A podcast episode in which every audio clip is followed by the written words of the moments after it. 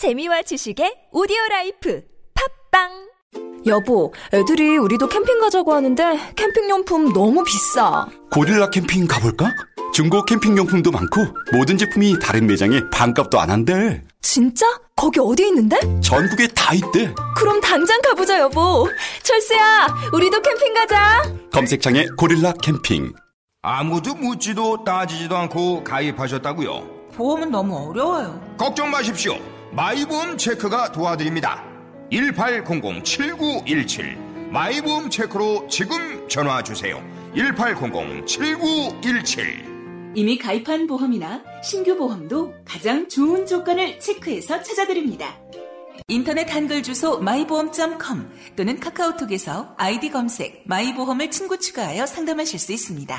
청취자 여러분, 신고 전화가 하나로 통합됐다는 거 알고 계시나요? 긴급 신고는 112, 119. 나머지 모든 민원 상담은 110으로 통합됐다고요. 긴급 신고는 112, 119. 나머지 모든 민원 상담은 국민콜 110. 110 아시겠죠? 앞으로 모든 민원 상담은 국민콜 110으로 전화하세요. 이 캠페인은 국민권익위원회와 행정안전부가 함께합니다.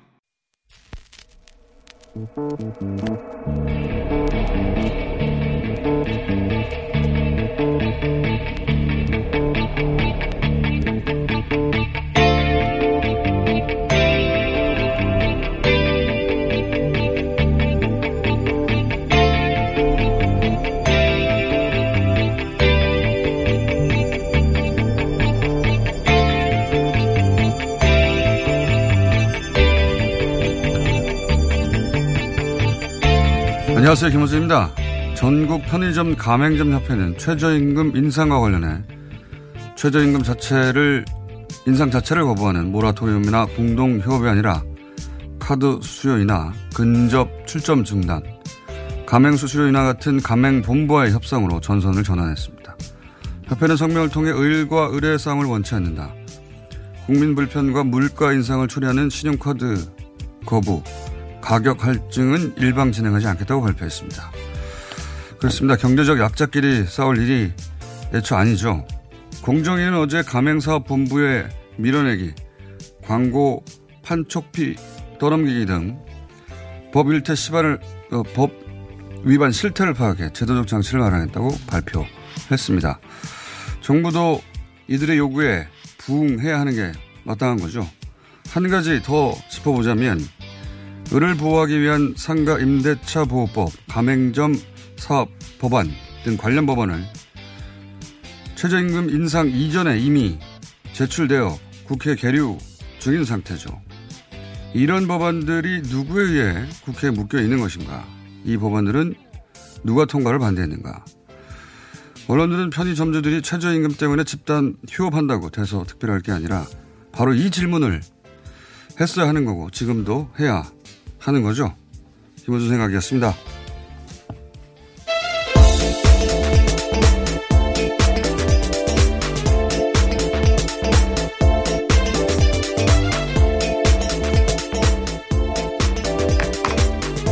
회사인의 김은지입니다. 예.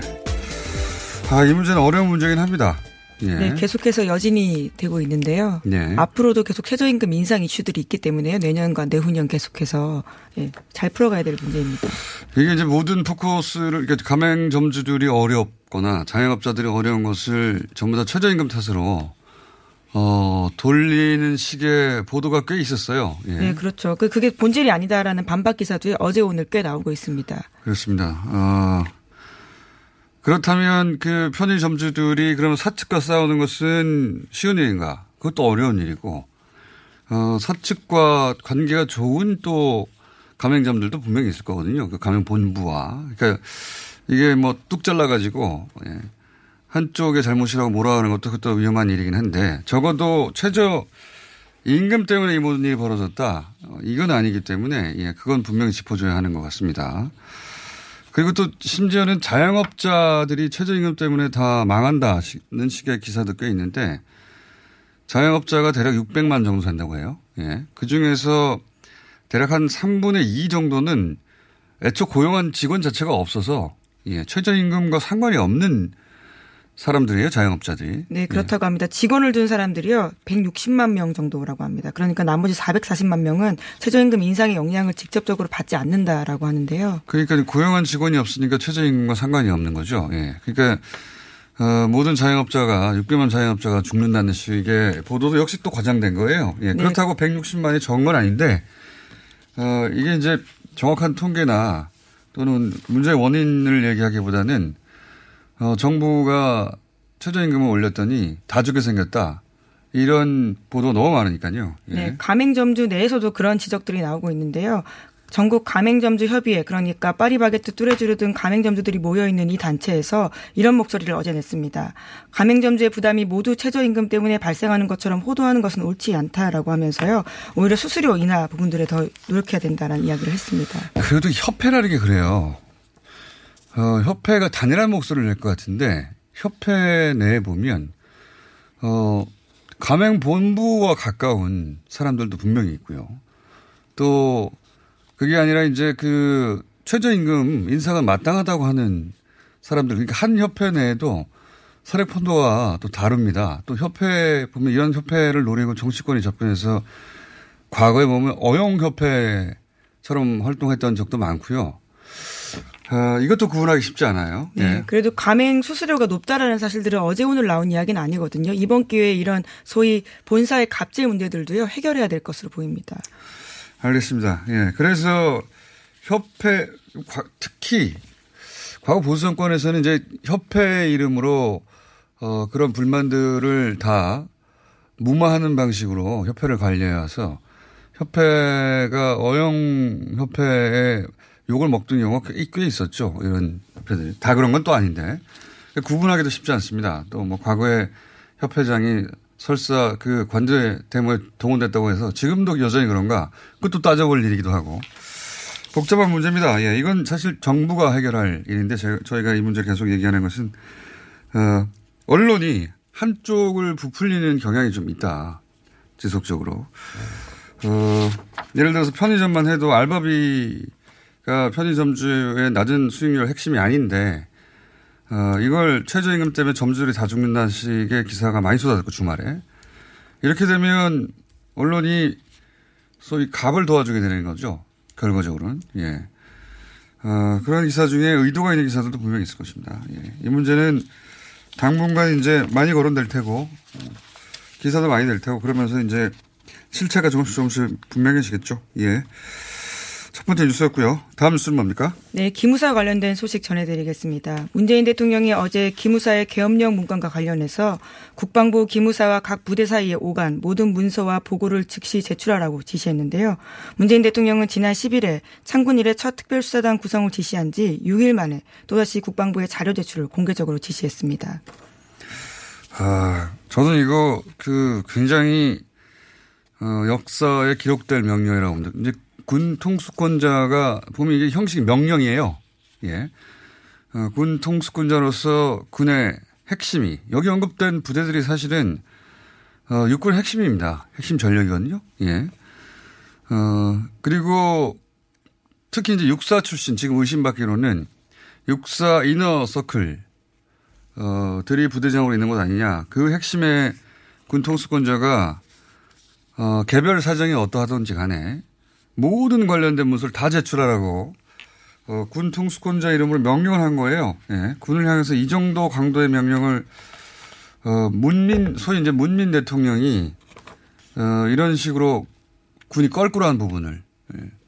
명령한 것 저게 있는가 되돌아보면 그런 기억이 잘 없습니다. 예. 그래서 저는 명령 자체가 어, 이제 역사에 기록될 명예라고 봅니다, 저는. 예, 문재인 대통령도 이렇게 밝혔는데요. 김의겸 대변인을 통해서 계엄령 문건에 대한 수사는 국방부의 특별수사단에서 엄정하게 하겠지만 이와 별도로 대통령은 군 통수권자로서 실제로 무슨 일이 벌어졌는지를 확인할 필요가 있다라는 겁니다. 네, 맞습니다. 예. 수사는 수사고 수사를 통해 결과가 밝혀지겠죠. 그리고 독립된 수사기관을 둔 이유는 어 보통 이제 그 육사 출신들이 핵심에 있는데 어, 독립된 그 수사 권한을 주지 않으면 중간에 수사 결과에 영향을 미칠까봐 그런 것인데. 네, 이번에 다 뺐습니다. 그래서. 네. 그래서 이제 국방장관에게도 보고하지 말라는 거 아닙니까? 그건 그것대로 가되 어, 대통령이 군 통수권자인데 최종적인. 근데 무슨 일이 있었는지 내가 알아야 되겠다는 거죠. 예. 그건 당연히 대통령으로서 내릴 수 있는 명령인데 이런 종류의 군이 껄끄러워하고 숨기려 하고 축소하려고 하는 예. 어, 그렇게 의심되는 사안에 대통령이 그거 그러지 말고 당장 당장 모든 문서를 보고하라. 그래서 국방장관이 또 해당 부대의 모든 사령관들을 모아서 그랬죠. 예. 즉시 제출하라고 그 발언도 정확하게 명령한다라고 예. 전달했어요. 이- 이런 적은 없었습니다. 제 기억에.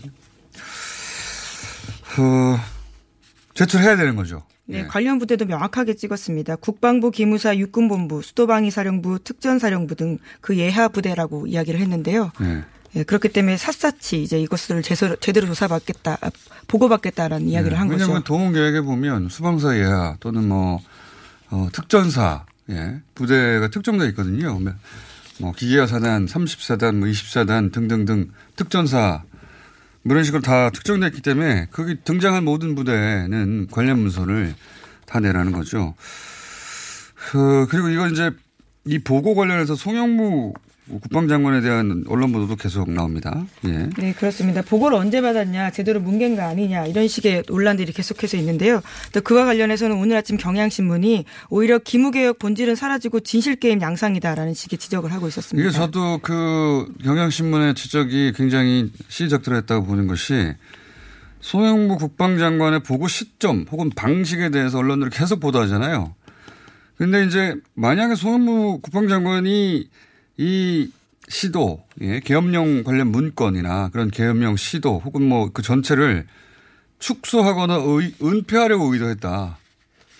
어, 그렇지 않다면 그렇지 않다면 이건 본질이 아닌 보도거든요. 예. 만약에 송 국방장관에게, 어, 군이 친위 구태타 성격의 모의를 한 것인가, 이걸 따질 의지가 없다거나, 또는 그걸 축소하려고 하였다거나, 아예 보고하지 않고 은폐하려고 하였다거나, 그런 정황이 있다면 언론이 이걸 따지는 게 맞습니다. 근데 그런 의도가 있지 않은 한은 주무장관의 제가 보기에는 판단 영역 이내에 있었던 사안인데, 주무장관이 언제 보고할 것인지, 혹은 본인의 주무장관으로서 그 군내 조사 끝난 다음에 할 것인지 판단은 주무장관에게 주어지는 게 맞다고 보는데 이걸 다 무시하고 왜 즉시 보고하지 않았냐. 그럼 주무장관은 문건이 나올 때부터 즉시 보고해야 된다는 얘기인데, 예. 저는 그런 축소나 은폐 의도가 없다면 이걸 계속해서 사건의 본질인 것처럼 먹어 가는 것은 물타기 아니면은, 어, 인터넷 용어인데 요새 일종의 어그로다. 예, 저는 그렇게 봅니다. 예. 네, 그러면서 국방부 직할부대인 기무사 장성 숫자를 송영무 장관이요 현재 9명에서 2명으로 감축하는 안을 청와대와 의견 조율을 하고 있다라고 합니다. 네. 그러니까 강도 높은 기무사 개혁을 실시하고 있다라고 하는 건데요. 그러니까 이건 어, 한편에서는 뭐 잠시 얘기할 수는 있습니다. 예, 보고 시점이나 방식에 대해서 원래 잠시 얘기할 수 있는데 이게 이제 쟁점 핵심인 것처럼 자꾸 크게 부풀려 보도를 보수 매체나 자꾸 종편에서 하는데 그건 본질이 아니다. 그건 어, 핵심 쟁점이 저는 아니라고 봅니다. 이 사안은 어디까지나 어, 군이 친위 구태타 성격 모의를 했느냐 아니냐 이게 관, 이게 쟁점이죠. 핵심이고 이걸 따지는 게 예, 보도의 핵- 중심이 되어야 한다. 저는 그렇게 봅니다. 나머지는 어, 핵심이 아니다. 그런데 그런 보도가 많습니다. 그래서 어, 언급을 했고요. 다음은 네, 관련된 소식 하나만 더 전해드리면요. 어제 저녁 MBC에서는 기무사 관련 문건이 만들어질 당시에 조현천 기무사령관이 기무사를 이끌었는데 이 문건을 만들라고 지시했다라는 이야기를 했다고요. 전했습니다. 기무사 내는 기무사령관이 지시했겠죠. 그건 너무 당연한 것이고, 예. 기무사령관이 내가 지시했다고는 하는데, 기무사령관이 할 말은 기무사에 내가 지시했다가 아니고, 그건 너무 당연한 말이니까, 나는 누구로부터 지시를 받았다, 이 얘기를 해야 되는 거죠. 예. 하나하나 말이 나왔어요. 자, 어, 다음 순요? 예, 양승태 사법농단 의혹 관련해서 말씀드리겠는데요. 2015년 법원 행정처가 국회 법사위 소속 여야 의원을 개별 공략하는 방안 등을 담은 문건을 여러 건 만들었다라고요. 오늘 아침 한겨레 신문이 보도했습니다. 법원 행정처가 행정처 소속 판사나 법원장뿐만이 아니라 현직 판사나 판사 출신 변호사의 연고 친분 등을 분석해서 국회의원과 이른바 1대1 매칭을 하는 계획을 세웠다라고 하는데요. 여기서 눈에 띄는 이름이 있습니다. 상고법원에 비판적이었던 자유한국당 김진태 의원을 설득하기 위해서 그와 인척 관계인 민일령 대법관과 정영식 서울고법 부장판사를 키맨으로 지정해서 친분 관계를 활용한다라는 등의 내용이 여러 차례 등장한다라고 합니다. 네, 중요한 이름들이 등장하네요. 정영식 부장판사, 이재영 부회장에게는 승계라는 현안이 없었다라고 하는 역사적 판결을 내린 분이죠. 예. 네, 지난 2월 5일이었습니다. 그러니까 뇌물 혐의에 대해서는 무죄를 준 건데요. 저와 주진우 기자는 이 정영식 부장판사와 인연이 크게 맺어질 뻔한 사연이 있습니다. 오늘은 얘기 안 하고요. 예. 적절한데. 어, 듣고 그, 그 일화는 이제 들으시면 어, 대단히 이상하다고 생각하실 일화인데. 예. 어쨌든 오늘의 뉴스 핵심은 어, 정영식 부장판사 이재용 부회장한테 봐주는 판결을 내린 게 아니냐고 시민사회와 법조계에서 지적을 받고 있는 정영식 부장판사와 김진태 의원이 인척관 인척관계 정확하게는 어떻게 인척관계죠? 네, 정영식 부장판사의 아내와 이종사촌 관계라고 하는데요. 김진태 의원이요. 아, 외척이군요. 예. 부인이 외척. 부인이 이종사촌이면 뭐 경우에 따라 굉장히 가까울 수도 있긴 합니다.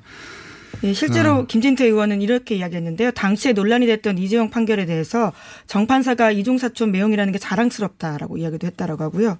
또 뿐만 아니라 페이스북에다가 이런 글도 썼습니다. 관련해서 이심에서 이심을 굉장히 축하한다라는 식의 이야기를 하면서 법원의 현명한 판결에 경의를 표한다라고도 썼습니다.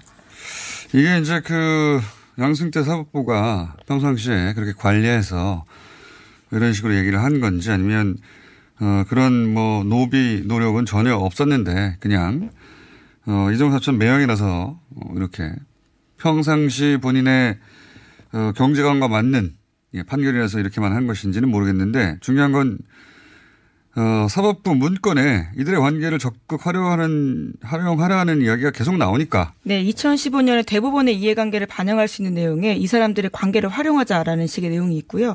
이게 실제로 실행됐는지는 확인을 하지 못했지만요. 이런 문건이 쓰여졌다는 것 자체가 법원의 네. 독립성에 아주 큰 문제다라는 지적이 나오고 있습니다. 이런 문건이 그, 그 내용이 한 아니라 여러 차례 등장한다고 하니까, 예. 사법부에서는 관심이 많았던 거죠. 예.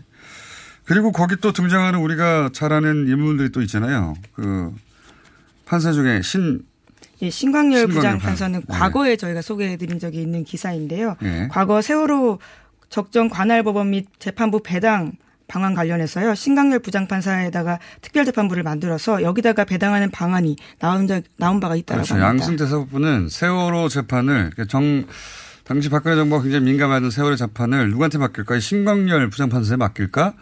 어, 이런 논의를 한 문건이 나온 적이 있어요. 근데 신광열 부장판사는 어, 또 어떻게 유명하느냐? 김관진, 임관빈 구속 적부심을 통해서 석방시킨 이것도 역시 역사에 남을 판결. 예. 법조계에서 굉장히 비판받는. 그러니까 우리가 문제 삼는 그 대단히 이제 이게 말이 되는가 하는 판결을 내린 어, 부장 판사들이 이 양승태 사법부의 문건에 또박또박 등장한다. 예. 예, 물론 적부심 결정과 그리고 문건의 시기는 굉장히 차이가 있습니다. 그럼에도 불구하고요. 하필이면 이 두 사람이 이름이 있다라는 차원에서 이렇게 눈길을 끌 수밖에 없는 건데요. 그러니까요. 그럼 뭐 의구심을 가지고 있지 않습니까? 많은 사람들이 이게 그냥 독단적인 판결이 아니라 어, 혹여 뭐 양승태 사법부 혹은 그 관련 라인 선상에서 이렇게 편파적인 판결을 내린 게 아니냐 하는 의구심을 가진 대상이 됐던 판사들이 문건에 또박또박 잘도 등장한다는 겁니다. 예. 네, 관련해서 정영식 부장판사는 한겨레와 통화해서 이렇게 해명했는데요. 검찰 수사가 진행 중이고 미공개 문건 내용이 파악되지 않은 상황에서 언급하는 것은 적절하지 않다라면서 답변을 피했다라고 합니다. 뭐 내용을 모르니까 그렇게 답변할 수밖에 없긴 하겠는데 문건에는 본인의 이름이 여러 차례 등장한다. 예. 자, 어, 그렇게 어, 뉴스공장에서도 여러 차례 문제 삼았던 부장 판사들의 이름이 어, 양승태 사법부에 로비 문건에 등장한다는 얘기 다시 한번 말씀드립니다. 자, 다음 뉴스는요. 네, 북미 관계에 관련된 소식입니다. 미군 전쟁 포로와 전쟁 실종자 유해 발굴 및 송환을 위해서 북미 간 협의가 속도를 내고 있습니다. CNN이 미 행정부 관리를 인용해서 관련 보도를 했는데요. 약 209의 유해를 2, 3주 내에 송환하기 위해서 북미가 노력하고 있다라고 합니다. 또한 송환 시기는 예고 없이 바뀔 수 있다라고도 전했는데요. 지난 15일에 유엔사와 북한의 장성급이 만나서 협의한 데 이어서 어제도 북미가 판문점에서 실무회담을 이어갔습니다.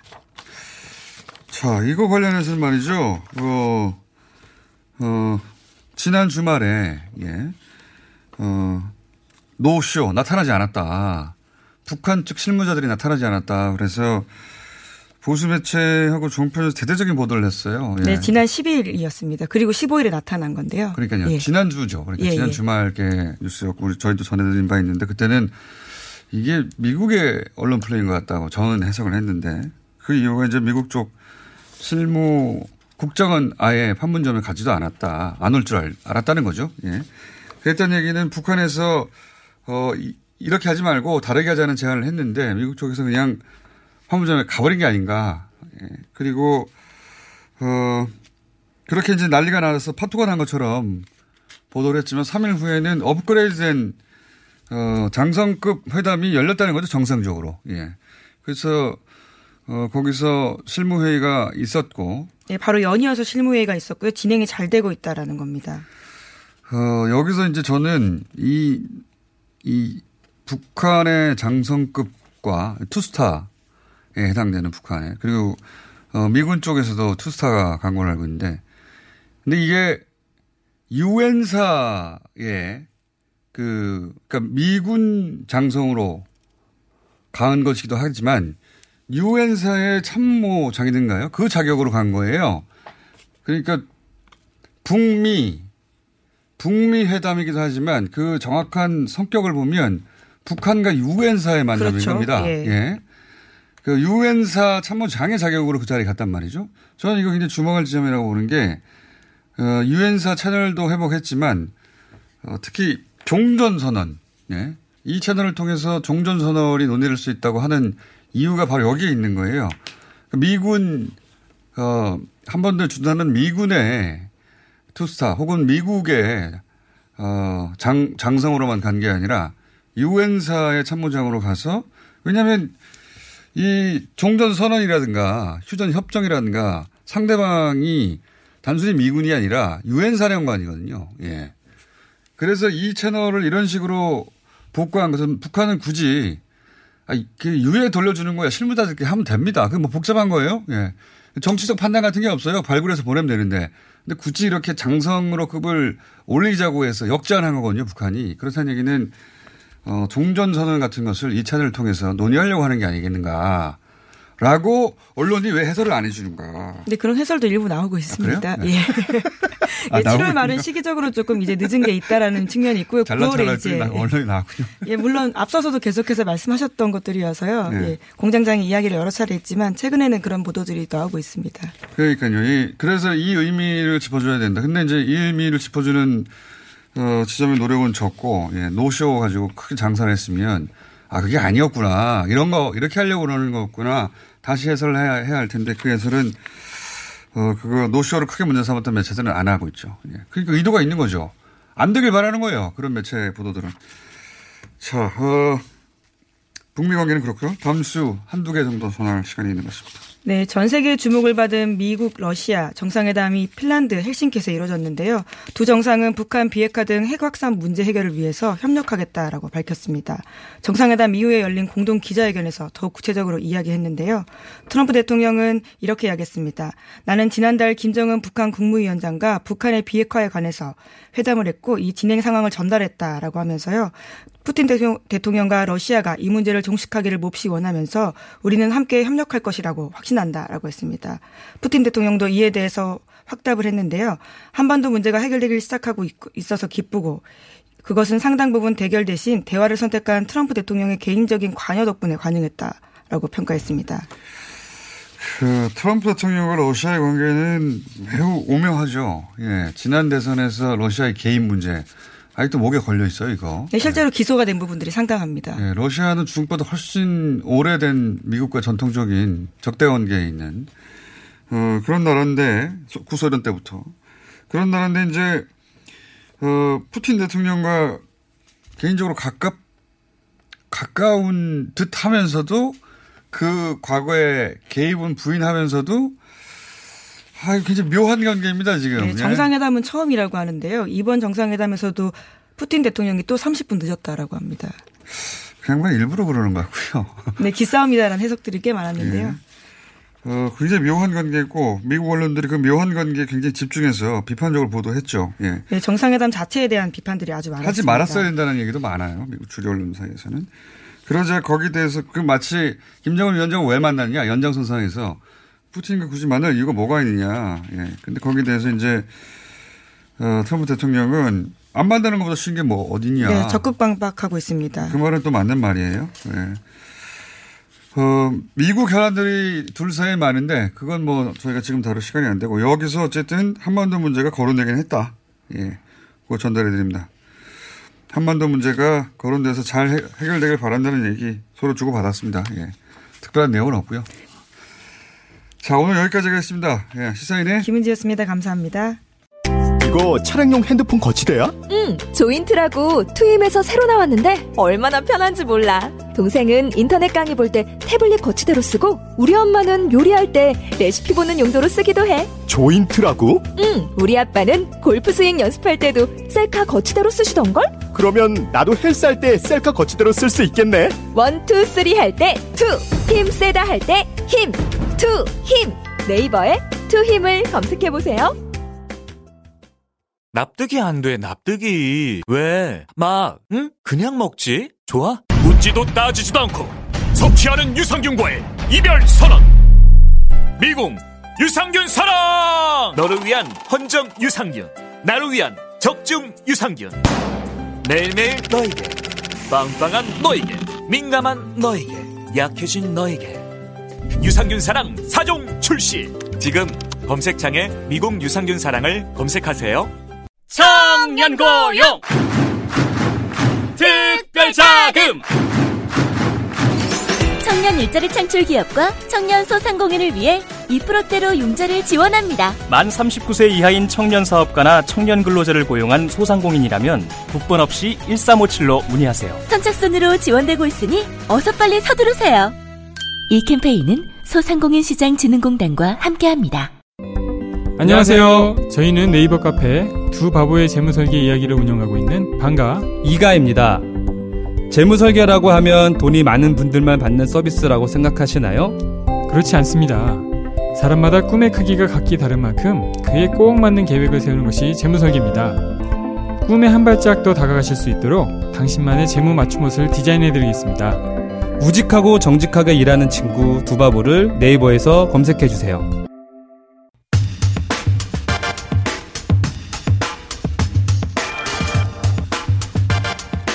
최저임금 인상에 대해서 예, 전국 편의점 가맹점 협회 입장 한번 전화 연결 들어보겠습니다. 개상혁 회장님 연결됐습니다. 안녕하세요, 회장님. 예, 안녕하세요. 네. 어, 최근에 갑자기 주목을 받는 협회입니다. 회원이 얼마나 됩니까? 저희는 뭐 개인 회원이 아니라 그, 예. 그 주요 브랜드 편의점 네 군데 그 협회가 들어와 있는 단체거든요. 아, 그렇군요. 예, 그러니까 뭐 그 각 협회 회원으로 따지면 한 만 오천 명 이상이 저희 회원이죠. 그러니까 네 개 브랜드 협회의 연합체군요, 여기가. 예, 예, 그렇습니다. 아, 그렇습니다. 알겠고요. 어, 지금 이제 뭐 언론의 보도가 혼란 혼란스럽습니다. 근데 이제 어, 가맹점 협회 내 개별 점주들의 입장도 조금씩 다를 수 있을 것 같고, 그죠? 예. 예. 어, 그런데 이제 회장님이 보시기에 어, 현재 편의점 경영의 어려움의 근본적인 원인들은 어떻게 정리될 수가 있습니까? 지금 가장 큰 문제는 예. 2년 동안 너무 급격히 오른 최저임금 인상률이에요. 인상률이 문제다. 예. 예, 저희가 뭐 최저임금 얘기 뭘 과하다 얘기를 하면 자꾸 언론에서 가면 본사하고 건물주하고 뭐 카드회사 문제 때문에 그렇다고 하는데 예. 최소한 가맹본사하고 건물주는 저희가 그 동의하고 사인을 한 거거든요. 그렇게 하겠다고. 예. 최저임금은 저희가 동의하고 사인한 적이 없어요. 이렇게, 이렇게 많은 인상률을 저희가 동의한 적이 없, 없거든요. 그러니까 그런 게 문제지 자꾸 이렇게 음. 본질을 바꾸는 게. 아, 이건 또 입장이 또 어제 나온 혁명하고는 좀 다르시네요. 예. 그러니까 자꾸 그렇게, 아니, 저희가 요구하는 거는 불면 가맹본사도 양보를 해야 되고요. 예. 정부도 예. 대책을 줘야 되는데 최저임금에 저희, 저희가 요구하는 거는 5인 미만의 차등 적용을 요구한 것이고, 급격한 인상이 아니는, 아닌, 뭐 지불 능력을 고려해서 해달라는 건데, 예. 최저임금을 올려놓고 그 후에 대책을 만드니까 항상 그 땜질 같은 책임질 자방 같은 그런 방식이 나오거든요. 그러니까 원래 최저임금을 올릴 거였으면, 예. 미리 지불 능력이 있는지 미리 검토를 해서 그 지불 능력이 없다면 그거에 대책을 만들어 놓고 최저임금을 올렸다면 제가 이렇게 반발하지는 않았겠죠.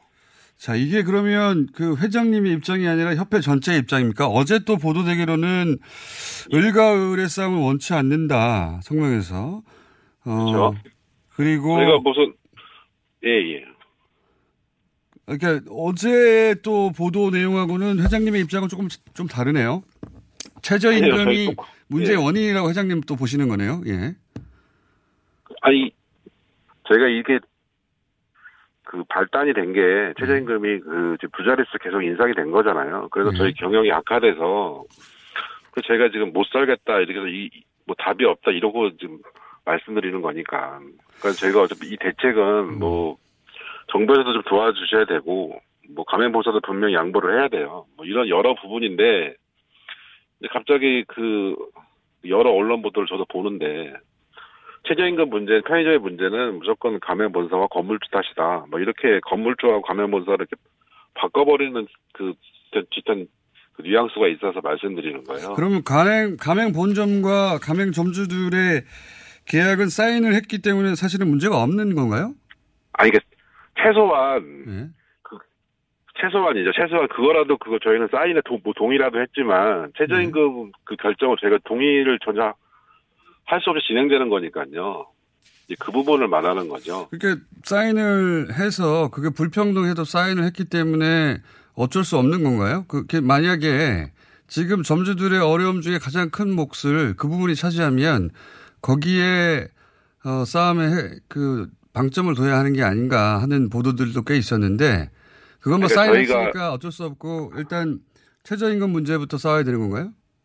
이렇게 단정 주시면 안 되고요. 제가 1차는 이제 그 정부의 최저임금 그걸 얘기를 한 거고요. 네네.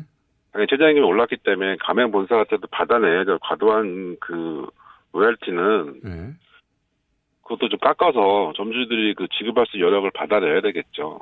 뭐 저희가 요구하는 거는 카드 수요도 좀 인하해주고 뭐 가맹 본사 같은도 요구해서 점주들이 그 살 수 있도록 뭐 다각도로 요구를 하고 있는 겁니다.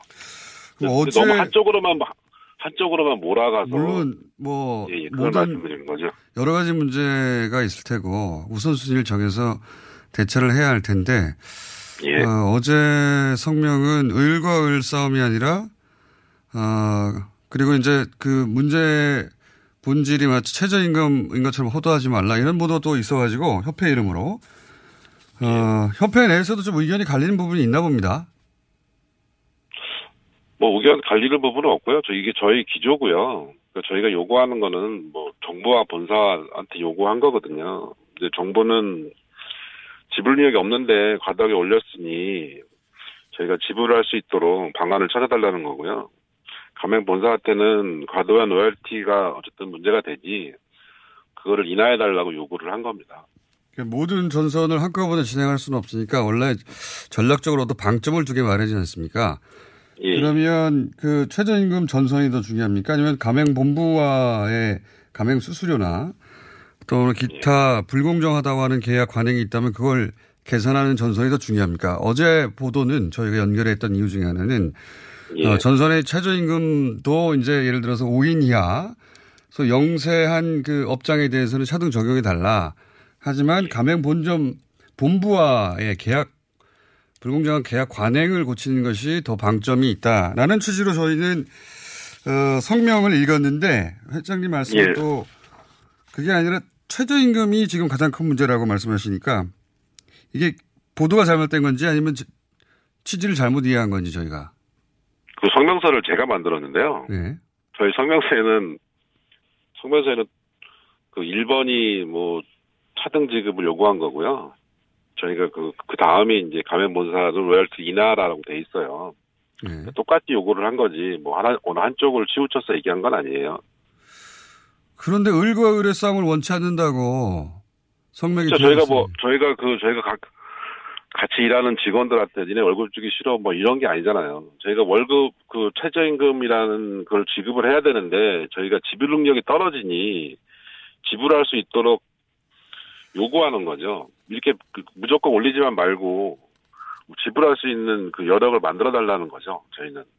그러면 보다 근본 뭐 이런 지적이 있습니다. 보다 근본적으로는 상가 임대차 보호법이라든가 보호법이라든가 가맹본부와의 불공정한 관행 여기서 빠져나가는 액수가 훨씬 크잖아요. 실제 그 알바 인건비보다 전체 지출에서 차지하는 비용이 그러니까 아- 알바 인건비를 얼마 정도 덜 준다 하더라도 지금 편의점 그 경영 어려움이 개선됩니까? 편의점 어려, 뭐 편의점의 가장 큰 지- 지출 1순위는 인건비고요. 그 다음에 로열티고요. 그 다음에 임대료입니다. 이 세 가지가 조금씩 조금씩 바뀌지 않으면 뭐 하나를 해결한다고 다 해결되는 건 아니거든요. 전체가 해결이 돼야 되는 부분이거든요. 예.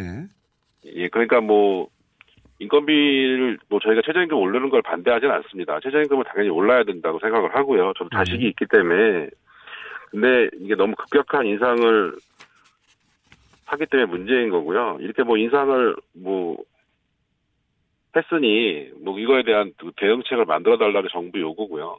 똑같이 뭐 가면 본사한테도 시장 상황이 바뀌어서 저희가 계약했을 당시보다 시장 상황이 어려워졌으니 가맹본사가 좀 양보를 해달라고 요구를 하는 거죠. 예, 그 얘기는 도 반복인데 예. 저희가 가지고 있는 자료 예, 보자면 인건비보다 가맹 수수료나 예. 어, 기타 임대료 부분이 더 큰 것으로 통계는 나오는데 예. 알바들 관련 인건비 근데 이제 인건비를 아예 안 줄 수는 없으니까요. 근데 인상폭만큼 더 주는 것이 부담된다는 거 아니겠습니까? 그렇죠? 그러니까 뭐, 그 월급쟁이 분들을 말씀드리면, 뭐, 작년보다 올해 한 70만 원 정도 인건비가 더 나가는 거고요. 70만 월 70만 원 평균. 예, 예, 그리고 다음 달, 그 내년에는 한 50만 원 이상 더 나가는 거거든요. 예, 예. 그러니까 뭐 매출은 그대로인데 지출이 더 늘어나는 거니까 그 부분을 말씀드린 거고요. 저희가 뭐 임대료 얘기를 하시는데 정부가 임대료를 뭐 내려주, 내려주겠다, 못 올리게 하겠다. 그 방, 그 말을 한지한 2년 됐어요. 그 법안은 그러니까 제출된 지 오래됐죠. 예, 상가 임대차. 예, 그. 그, 그러니까 모든 건물주들이 이제 불안하니까 임대료를 계속 올리고 있어요, 지금 현재. 근데 그 정부가 임대차 어- 보호법을 통과를 막고 있는 것은 특정 정당 아닙니까? 예, 그렇게 알고 아니라? 있습니다. 예, 그러니까 어쨌든 뭐 그, 그러니까 그, 그 발언을 미리 해서 시장을 불안하게 해서 건물주들이 월세를 다 올리고 있거든요. 발언을 하는 게 아니라 그런 법안을 만들어서 통과시키려고 했는데 막은 사람들의 잘못이지 법안을 제출한 쪽은 잘못이 아니지 않습니까? 아, 이거, 그러니까 뭐, 어찌됐든 피해는 저희가 보고 있으니까, 시장에서.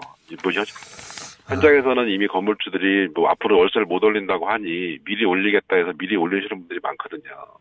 그러니까 그 부분이 저희한테는 부담이고 힘든 거죠. 시장의 현실에서는 또 그렇게 작동을 하니까 예, 건물주들이 그, 이제, 야, 이제 앞으로는 월세 못 올린다고 하니 이번에 올릴게, 이번에 더 줘. 이렇게 요- 계속 나오니까 그 법이 빨리 통과가 돼서 그러면 통과를 막고 있는 쪽에 가서 어, 문제 제기를 하시는 게 어, 협회 입장에서도 문제를 해결하는 게 뭐, 아닐까요? 뭐 거기도 저희가 찾아가서 항의방문해서 빨리 통과해달라고 요구할 생각입니다. 알겠습니다. 너무 힘드니까. 이게 예. 쉬운 문제가 아니군요, 이게. 예. 그리고 지금 회장님의 입장이 지금 가맹점 협회 입장 전반을 대변하는 것이기도 하신 거죠? 예, 그럼요. 예. 알겠습니다. 그, 그, 최저임금도, 어, 그 최저임금이 1번 문제이고, 2번, 3번이 가맹본부의, 와의 계약 문제이다. 아, 그 다음 순서 정도가 이제, 어, 임대차 문제다. 이렇게 정도로 정리하면 되겠습니까? 예, 예. 편의점의 입장에서, 뭐, 뭐, 그게 뭐 우선순위를 뭐, 뭐에 둔다 이게 아니라, 여러 가지, 저, 그 편의점을 힘들게 하는 부분이 여러 요인이 있으니, 그 여러 요인을 다각도로 저희가 이제 좀 해결을 하고자 나선 거거든요. 이건 어떻습니까? 한 가지만 더 여쭤보자면, 어, 편의점이 일본에 비해서도 너무 많다. 편의점 왕국이라고 불리는 일본보다. 편의점이 그, 소위 이제 거리가 일정 거리 이내에서는 같은 편의점 들어서지 말아야 되는데 너무 촘촘하게 들어서서 4만 개 이상이라고 하니까요. 일본이 그 1억이 넘는데 5만 개 수준인데 우리는 벌써 4만 개라고 하니까 너무 많은 거 아니냐. 이 예. 편의점의 날림 문제도 굉장히 그 요인이 되겠죠? 저희가 수차례 요구를 했거든요. 예. 거리 제한을 두자고. 근데 지금 동일 브랜드는 250m에 대한 거리 제한이 있는데, 네. 그러니까 타 브랜드 간은 거리 제한이 없어요. 근데 원래 예전에는 이런 거리 제한이 있었는데, 이걸 공정위가 담합으로 봐서 거리 제한을 하지 못하도록 돼 있어요, 지금. 그러니까 저희가 지금, 지금도 저희도 그 가연 본사한테 거리 제한을 만들어서 이, 이 거리를 지켜라고 요구를 하면, 예. 그, 그 만약에 그, 그걸 가맹본사가 동의를 하면 담합으로 보기 때문에, 좀 그게 그 법적으로 이게 걸려 저희가 그래서 공정위에다가 담합으로 보지 말아달라고 음, 그러면 그 신청을 한 상태입니다. 공정위가 풀어줘서 지금 거리 제한이 사실상 무, 무명무실화된 것이다. 이렇게 이해하고 계신 그렇죠. 거죠? 알겠습니다. 이거는 공정위한테도 한번 저희가 문의해 봐야 되겠습니다. 어쨌든 편의점이 너무 많다는 것은 당연한 편의점주들의 이제 상황 인식인 거죠? 그렇죠. 뭐 자고 나면 생기고 돌아보면 편의점이니까 저희도 힘들죠. 그러니까 이 문제가 어쩌면 가장 심각한 문제 아닌가요? 그렇죠. 가장 심각한 문제일 수도 있고요. 일단은 이것도 법으로 안 되는 거니까 법을 만들어서 뭐 거리 제한이나 아니면 자율적이라도 뭐 협회끼리 서로 얘기해서 양보를 해서 뭐, 뭐 오픈하기 전에 주변 그 점주 의견을 들어서 거리를 뭐 정해서 이렇게 오픈을 해야 되는데 지금은 뭐 그런 게 없으니까 점점 더 힘들어지는 거죠. 그 관련 법안이 가맹점 사업 법안인 걸로 알고 있는데 이 법안도 어, 통과가 안 되고 동의- 있게 예, 그것도 다 보면 그 가맹법에도 다 동일 브랜드만 그것도 법이 아니라 그냥 권고 사항이에요. 250m를 정도로 해라 이런 이런 사항이거든요. 예. 개정 법안들이 계류 중이죠 현재. 예, 예. 알겠습니다. 그 회장님과 협회 입장은 제가 정확하게 잘 알았고요. 예, 정부에게 그런 그런 입장을 그럼 어떻게 해결할 것인지 물어보도록 하겠습니다. 오늘 말씀 감사합니다. 예. 지금까지 전국 편의점 가맹점 협회 개상혁 회장이었고요. 이어서 아 시간이 모자라네요. 어, 정부 입장 오늘 민, 어, 당과 긴급 회의를 했다고 하는 중소벤처기업부 홍정호 장관님 연결되어 있습니다. 안녕하십니까?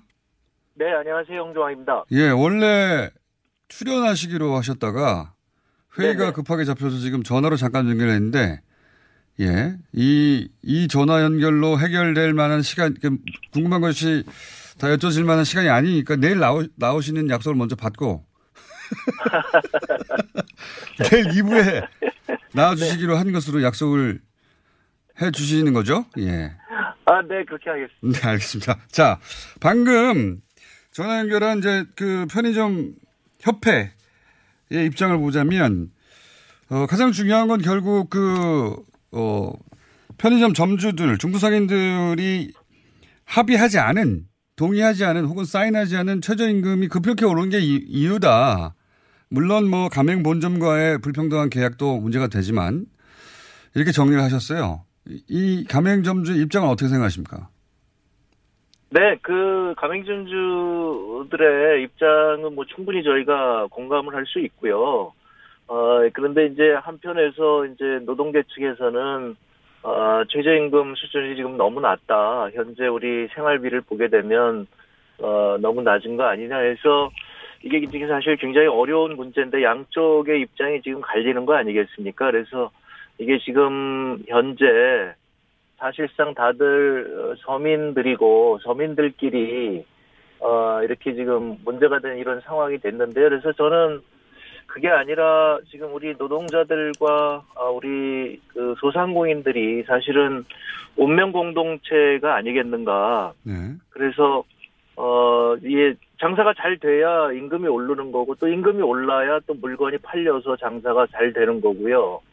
그래서 이 선순환이 돌아가야 되는데 이게 아직 돌기 전에 아, 이런 갈등 문제가 생겨서 저희로서도 지금 굉장히 어, 심각하게 보고 있는 상황입니다. 정부는 심각하게 보기만 하면 안 되고 그건 뭐 저도 할 수 있습니다. 이걸 해결해야 되는데. 어, 이 상황 인식 자체는 어떻게 보십니까?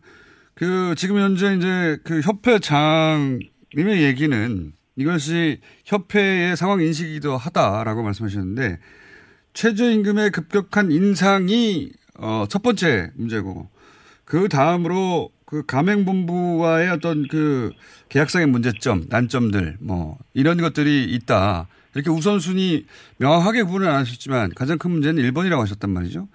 이 상황 인식에는 동의하십니까?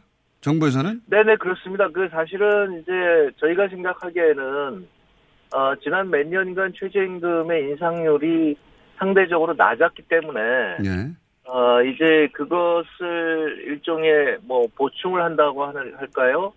그러다 보니까 이제 새로운 정부가 들어섰고, 뭐 기억하시겠지만 이게 당시에 대선 주자가 다섯 명이 있었는데, 다섯 명의 대선 주자가 전부 최저임금 만 원을 공약을 했거든요. 공약은 막 똑같았습니다, 사실. 예.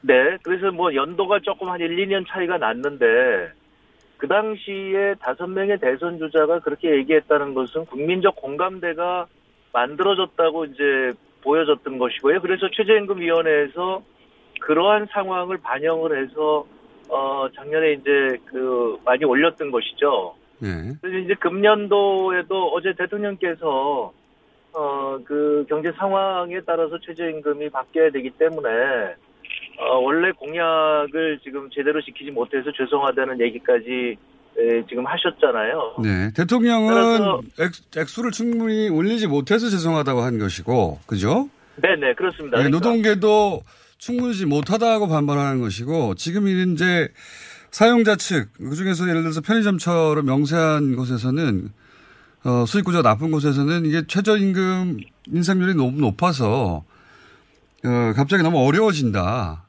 이거죠. 그렇습니다. 네. 너무 많이 올랐다는 거죠. 예. 그렇습니다. 그러니까 그게 이제 저희 생각에는 지난 몇 년간 조금씩 더 올랐으면 지금 이렇게 급격하게 안 오를 건데 예.